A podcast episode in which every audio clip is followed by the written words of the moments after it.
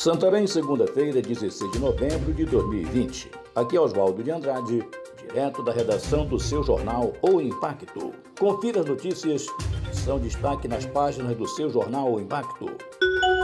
Ao contrário das pesquisas do PT, Nélio Aguiar foi o mais votado no primeiro turno em Santarém. Nélio Aguiar do DEM e Maria do Carmo do PT disputarão o segundo turno das eleições municipais em Santarém, que ocorrerá no dia 29 de novembro. No primeiro turno, o atual chefe do executivo santareno obteve 71.594 votos, chegando ao percentual de 43,01%, contrariando as pesquisas divulgadas pelo PT, que dava Maria do Carmo a dianteira na intenção de votos.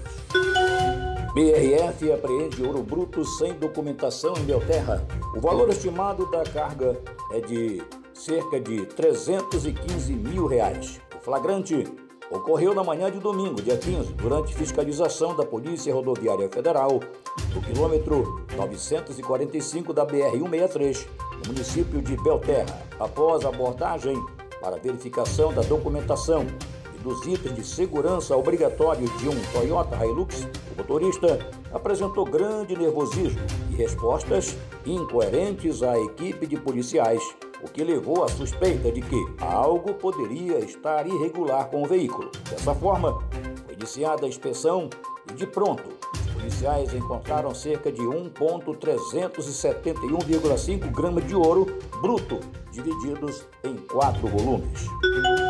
Embrapa diz: planta amazônica ajuda a combater pragas agrícolas. Abundante em diversas partes do país, a planta pimenta de macaco é apontada pela empresa brasileira de pesquisa agropecuária Embrapa como matéria-prima para um inseticida útil no controle de diversas pragas agrícolas. Segundo os pesquisadores, a planta é rica em substância muito utilizada por diversos setores industriais, agroquímicos e farmacêuticos, chamado o dilapiol.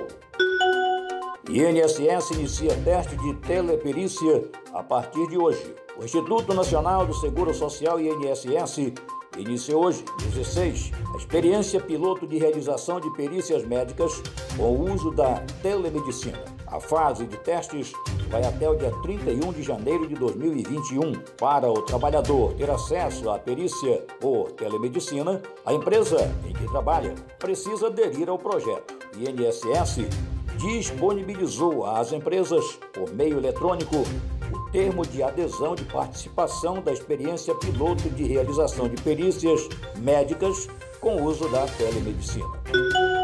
Polícia investiga caso de homem morto a tiros na grande área do Santarenzinho. A Polícia Civil a morte do homem identificado como Glauber Leal Lopes, de 44 anos, ocorrida no início da tarde de domingo, na ocupação Espírito Santo, no bairro da Alvorada, em Santarém.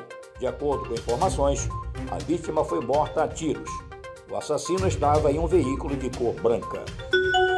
PF flagra transporte regular de eleitores e possível compra de votos em Belterra. No início da manhã de domingo, dia 15, uma equipe da Polícia Federal flagrou no município de Belterra, e construção da Delegacia da Polícia Federal de Santarém, um veículo fazendo possível transporte irregular de eleitores, com indícios de possível compra de votos. No interior do veículo foram encontrados material de campanha do tipo santinhos, dinheiro e um caderno com lista de nomes e pagamentos que indicam possível negociação de compra de votos.